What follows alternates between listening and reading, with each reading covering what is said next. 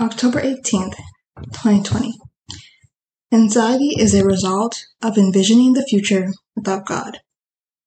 I read this sentence in my morning devotion yesterday, October 17th. I actually read it in the afternoon, but let's keep moving. I've been dealing with a lot of anxiety surrounding my current job. How long do I stay here? Is it wrong to look at other positions that more closely align with my interests? This has helped calm my fears. I just need to keep moving, going, pursuing the purpose God put on me, put me on this earth for. Realistically, I could lose this job at any moment. I could lose it tomorrow, in a week, or month. I should have never thought of putting my loyalty, or more accurately, trust in this position and company. The only one I can place all my trust in is God. Even in the Bible, it says to make an allowance for others people's faults. Colossians 3 verse 13. So, I cannot expect this company to be without its faults. People I work with to be without their faults. My parents, my siblings, myself.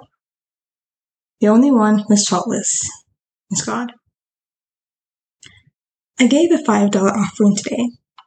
As I write this, I remember an offering I gave at the end of the year, asking God to help me trust Him. I thought I had money from my last fast food job to give. However, it was all taken away due to it being on a prepaid card and not connected to my debit card. I was so frustrated that I didn't think they would take the money in, away. So, at the time, all I could give was $5.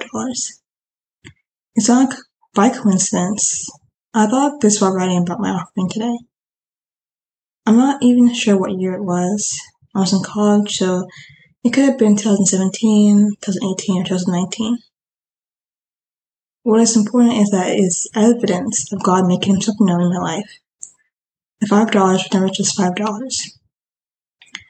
I have other things to do today. Finish up a case review for work, work on the Thoughts from the Word websites, apply for some poetry center jobs.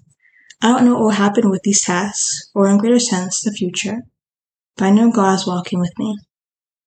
For the first time in a long time, I don't remember feeling this free.